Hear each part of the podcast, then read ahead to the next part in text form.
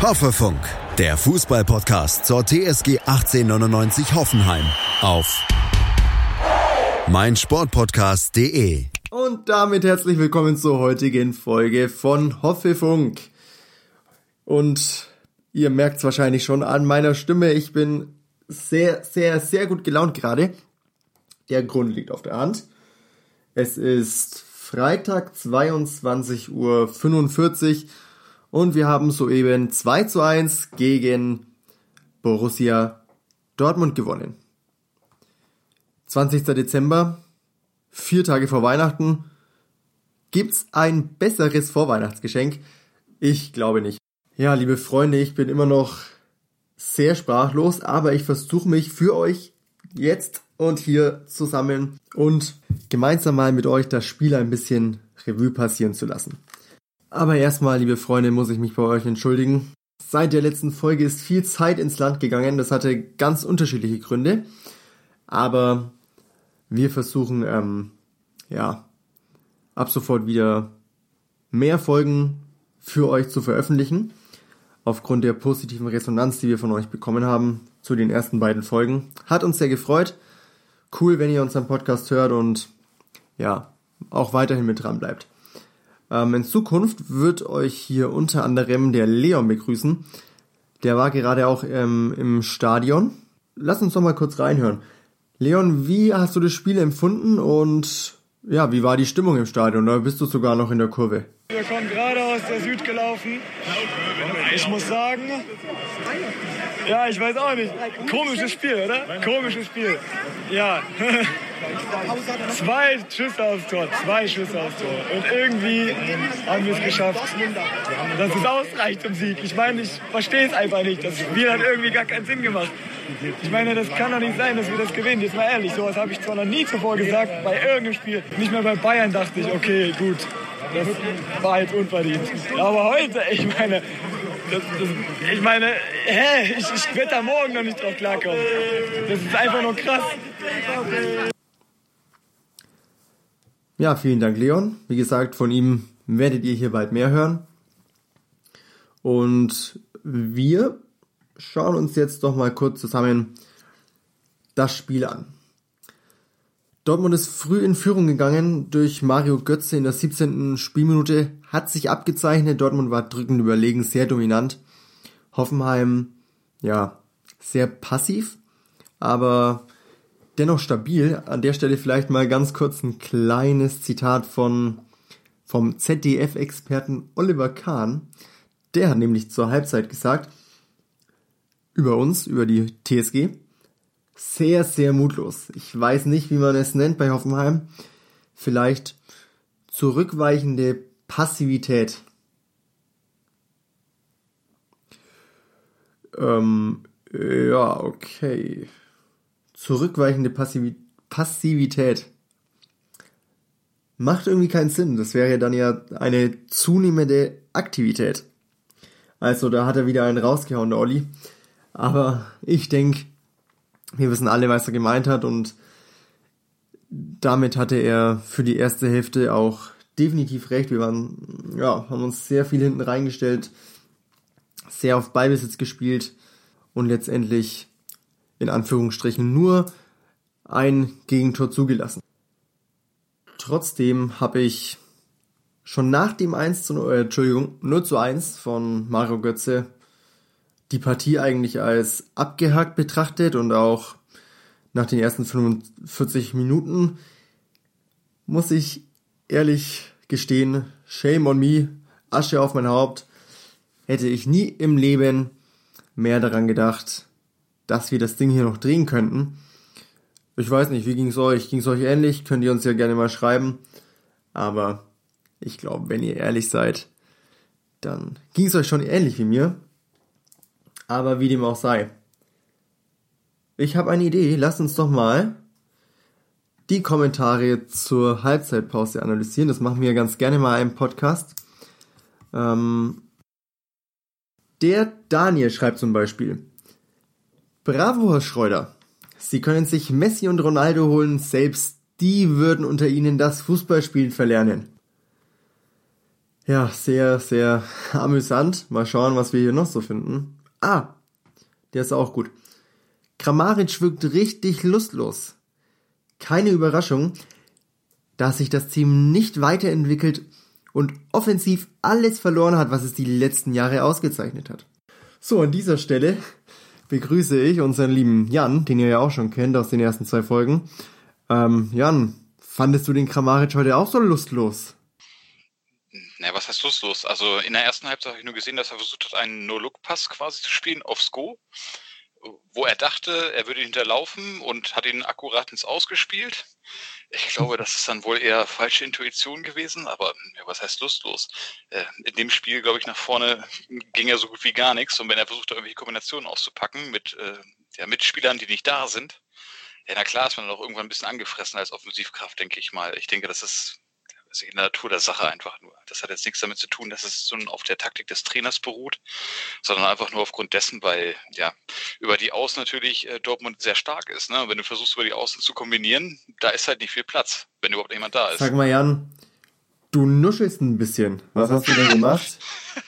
Ja, ich, ich habe ein Problem. Ich musste in einer Kneipe äh, quasi sitzen äh, mit lauter Dortmund-Anhängern, und mir hat man gesagt, ja, du pass mal auf, äh, für jeden Dortmund-Treffer trinken wir einen, aber wenn Hoffenheim trifft, dann musst du zwei trinken. Ja gut, okay. In der ersten Halbzeit, äh, es, es, ich war etwas gefrustet, muss ich ganz ehrlich zugeben. Und äh, ja, da habe ich dann einfach nur aus Frust einfach mal einen mitgetrunken, weil ich gesagt habe, boah, also nach Fußball sieht das jetzt echt gerade nicht so hart aus. Ja, und in der zweiten Halbzeit, ja, da war dann äh, there's no limit, sag ich mal. Für den, für, für den Ausgleich, der schon echt, also ich sag mal, echt glücklich war, da habe ich dann gesagt, okay, aus Gnade trinke ich nochmal einen mit. Alles klar, verstehe. Ja, aber so gehört sich das doch. Richtig, und der Siegestreffer, da habe ich dann gesagt, und äh, die Runde gebe ich jetzt aus. Ach so, ach so, ja, schade, schade, dass ich nicht dabei war. Klitzekleine Pause und der Hinweis an euch. Vielleicht folgt ihr uns ja noch nicht auf Instagram. Ähm, schaut da gerne mal vorbei, da stehen wir gerade kurz vor der magischen fünfhundert-Follower-Marke. Wäre cool, wenn wir diese Zahl bis zu Heiligabend noch ja, voll machen könnten, damit wir als Team auch noch ein schönes Weihnachtsgeschenk von euch bekommen könnten. Würde uns auf jeden Fall sehr freuen. Also schaut da gerne mal vorbei. Ihr findet uns dort unter dem Benutzernamen at hoffenews. So, wie ging's denn jetzt den Dortmund-Anhängern dann am Schluss? Scheiße, sie haben ja? den Fernseher ausgemacht, sie wollten die äh, Nachspielinterviews gar nicht mehr hören. ich, ich zitiere nur, die Scheiße kann ich mir selber auch andichten. Jan, sag mal, ist nicht unser Bier, aber was ist denn da bei Dortmund los? Unter der Woche gegen Leipzig so ein Feuerwerk da abgezündet, und heute gegen uns auch kein Spektakel gezeigt, wirklich. Nein, da muss ich ein bisschen korrigierend eingreifen. Ich habe das Spiel ja gesehen, komplett. Und äh, Feuerwerk war das nun wirklich nicht. Ähm, die haben das A, auf der einen Seite war Gulaschi, der eine, also ich weiß nicht, was er da gemacht hat. Ich weiß auch nicht, was er da machen wollte. Und ich glaube, das weiß er bis heute nicht, was er da machen wollte, wie er den halten wollte. Und dann gab es einen Bürki-Aussetzer komplett, wo er meinte, Manuel Neuer macht das auch mal so in der Bundesliga. Jetzt muss ich dem gleich das auch nochmal gleich tun. Ja, und dann weiß ich gar nicht, welcher Abwehrspieler da meinte, er müsste noch mal kurz einen Rückpass spielen, der komplett Nirvana gelaufen ist. Also ich, ich das waren also drei Komplettaussetzer in einem Spiel, die kontra Dortmund waren. Also wie gesagt, wenn Gulaschi eine normale Tagesform gehabt hätte, wäre er nicht reingegangen. Und, und das Bürki-Ding und dann noch von diesem Abwehrspieler, ich, wie gesagt, ich weiß bis heute nicht, wer es war. Ja, also mit Fug und Recht haben die zwar noch einen Punkt mitgenommen, aber ich sag mal, an einem normalen Spieltag hätte Leipzig das Ding nach Hause geschattelt. Das war es dann gewesen. Ja, aber gut, es waren individuelle Fehler. Letztendlich finde ich trotzdem, dass Dortmund gut gespielt hat, ähm, trotz allem. Aber wie gesagt, ist nicht unsere Baustelle. Wollte es nochmal kurz ansprechen. Was viel mehr unsere Baustelle ist, beziehungsweise ähm, auch nicht unsere Baustelle, sondern in Zukunft auch die Baustelle des B V B. Aber die Dortmund-Anhänger haben ja heute schon wieder in einer Weise über, ja, über die T S G und über Hopp ähm, hergezogen, dass es ja gar nicht mehr anders ging. Jetzt lese ich hier gerade beim Kicker, dass dem B V B dass den B V B-Anhängern eine mehrjährige Sperre im Gästeblock droht bei uns. Was sagst du dazu? Äh, ich weiß es nicht. Du musst mich eventuell ein bisschen aufklären, weil ich habe nur vorm Fernseher gesessen und habe da die Nebenbilder richtig verfolgt. Jan, jetzt, jetzt wirfst du mich hier ins kalte Wasser. Ich habe gerade selber nur die Überschrift vor mir. Ja, es, es tut mir leid, aber wie gesagt, Belariti hat mich äh, äh, fasziniert wieder mit seiner gewohnt äh, authentischen Kommentatorenleistung. Also ich habe ihn, also eigentlich wollte ich ihn wegschalten, wie bei der W M, und wollte mir gerne die zwei Herren anhören, die da für die Blinden äh, das ganze Ding moderieren, weil ich die dreiundachtzig mal besser finde als Belariti. Aber äh, sie standen diesmal nicht zur Verfügung bei mir. Deswegen musste ich ihn ausblenden, akustisch. Zusammengefasst steht hier, dass Dortmund dann die nächsten drei ähm, Saisons bei uns ohne Fans ähm, anreisen wird, weil Dortmund auf Bewährung schon war und eben heute wieder die Vorfälle waren. Finde ich sowas von richtig, also richtiger geht's gar nicht.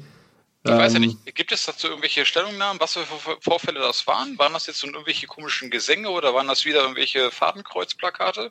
Fadenkreuzplakate nicht, aber ähm, ja, natürlich wieder die üblichen Beleidigungen auf Plakaten beziehungsweise Bannern. Ja, einfach nur traurig, dass es solche Idioten gibt, aber die gibt es leider überall auf der Welt. Ähm, wir haben auch auf unserer Facebook-Seite ein cooles Meme geteilt von Wumms. Da sind eben diese Plakate eingeblendet und im unteren Teil des Bildes ist dann der Max Hopp, heißt er, glaube ich, der Dartspieler. Ja. Oder heißt Max Hopp, ne? Der eben heute gespielt hat und in die nächste Runde eingezogen ist. Ja, zwei null oh. Hopp, oder? Genau, ja, kann sein. Du, das ist überhaupt nicht meine, meine Sportart. Auch wenn ich es ganz cool finde, aber da bin ich gar nicht im Bilde. Auf jeden Fall, ja, cooles Meme. Schaut doch da mal auf unserer Facebook-Seite vorbei. Vielleicht seht ihr das ja noch, wenn ihr heute oder also morgen am Samstag quasi unseren Podcast hört. Nichtsdestotrotz, ähm, ja, wir waren stehen geblieben bei der Analyse der ersten Halbzeit. Lass uns doch mal weitermachen mit der zweiten Halbzeit. Da sah das Ganze ja dann schon wieder ein bisschen anders aus. Ja, wobei ich gerne noch bei der ersten Halbzeit ein bisschen stehen wollen würde. Oh, oh, entschuldige, entschuldige, bitte, knüpfen Sie an. Ja, das, das, das Götze-Tor. Ähm, was schätze? An einem guten Tag, Rudi? Hätte man mit der Hacke... Ich sag nur Jan Sommer, der da den Ball noch gegen die Bayern äh, einigermaßen...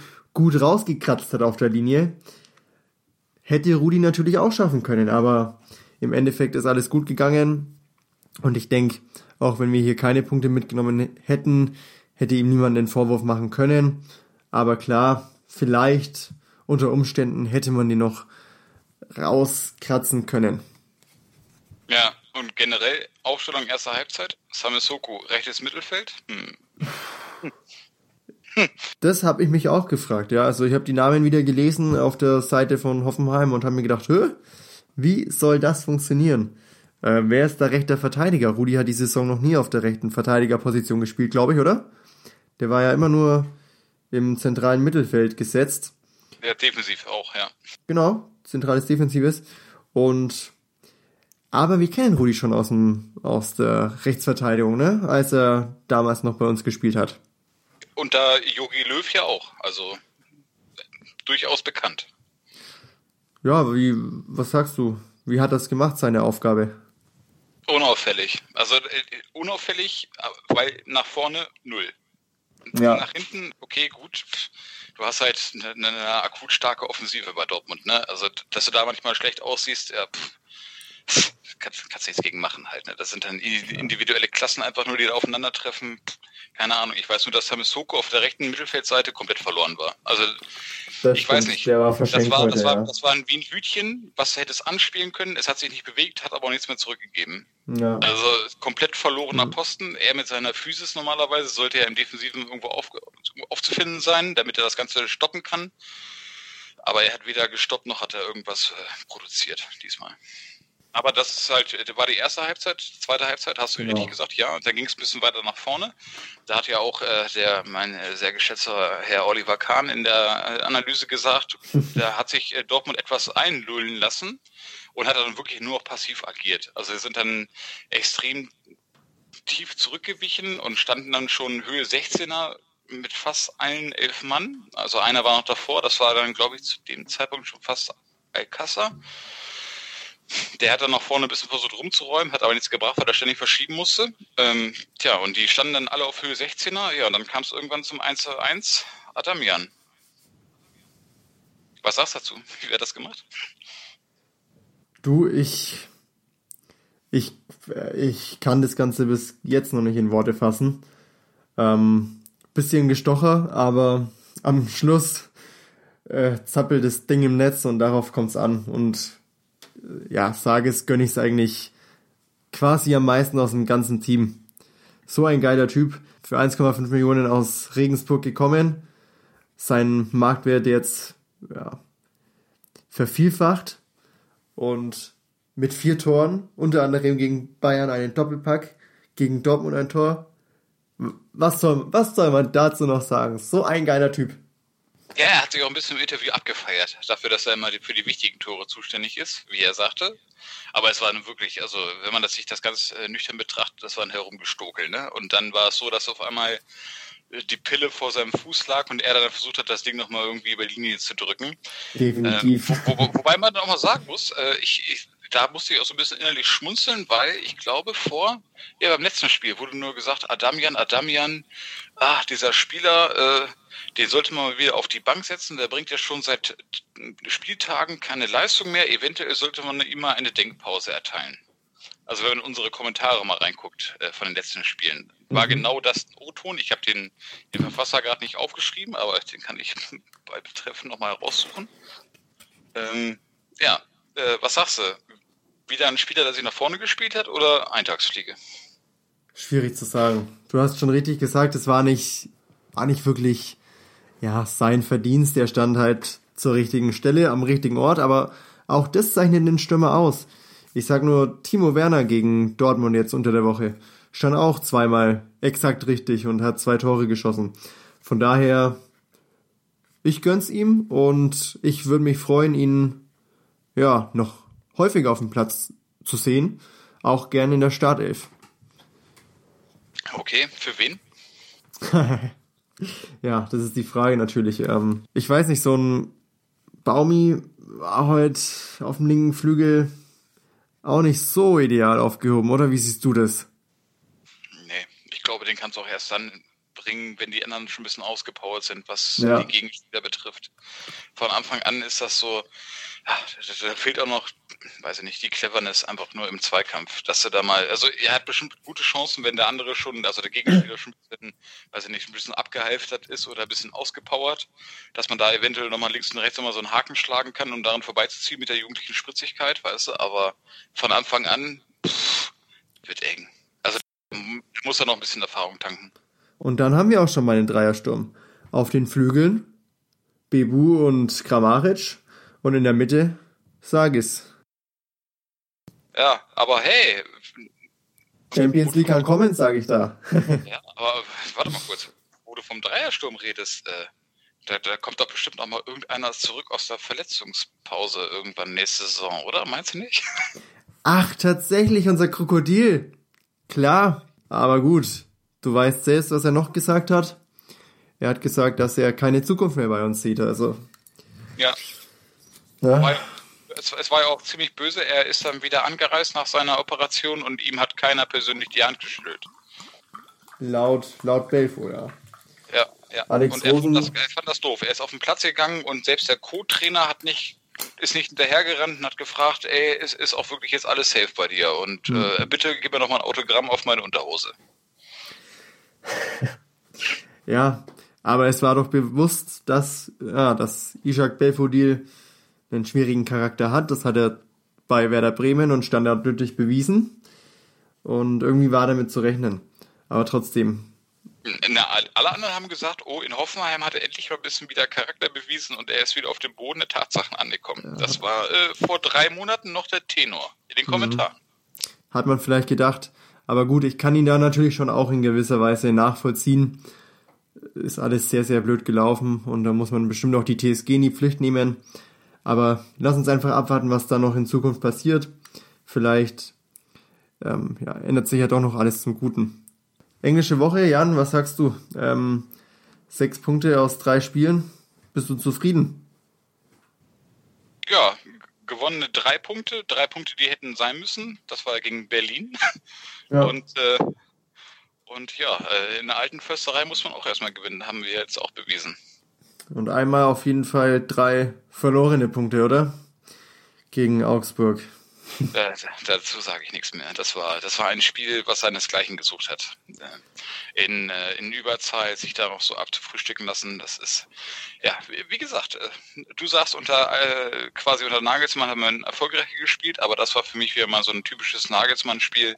Alles nach vorne schmeißen und hinten alles reinkriegen. Das hat dann Herr Schreuder auch bewiesen, dass er auch den Nagelsmann-Stil auch fortsetzen kann. Okay, naja, abhaken und weitermachen. Okay, Jan, das war doch ein cooles Schlusswort. Mhm. Also, dann wünsche ich dir eine gute Nacht, kurier dich aus, auf dass du morgen keinen allzu großen Kater hast. Nein. Oder, oder stark, allzu starken Kater. Einen großen Kater wünsche ich dir auch nicht, aber einen allzu starken Kater nicht. Nein, äh, wir im und, Norden sind äh, sturmfest und erdverwachsen. Ah, verstehe. Das ist natürlich ein Vorteil. Richtig. Vielen Dank für deine Zeit. Nicht dafür. Und wir hören uns in der nächsten Folge. Gut, schlaf dich aus und äh, mach viel Spaß. ich, mach ich. Gute Nacht. Ciao. Alles klar. Ciao, ciao.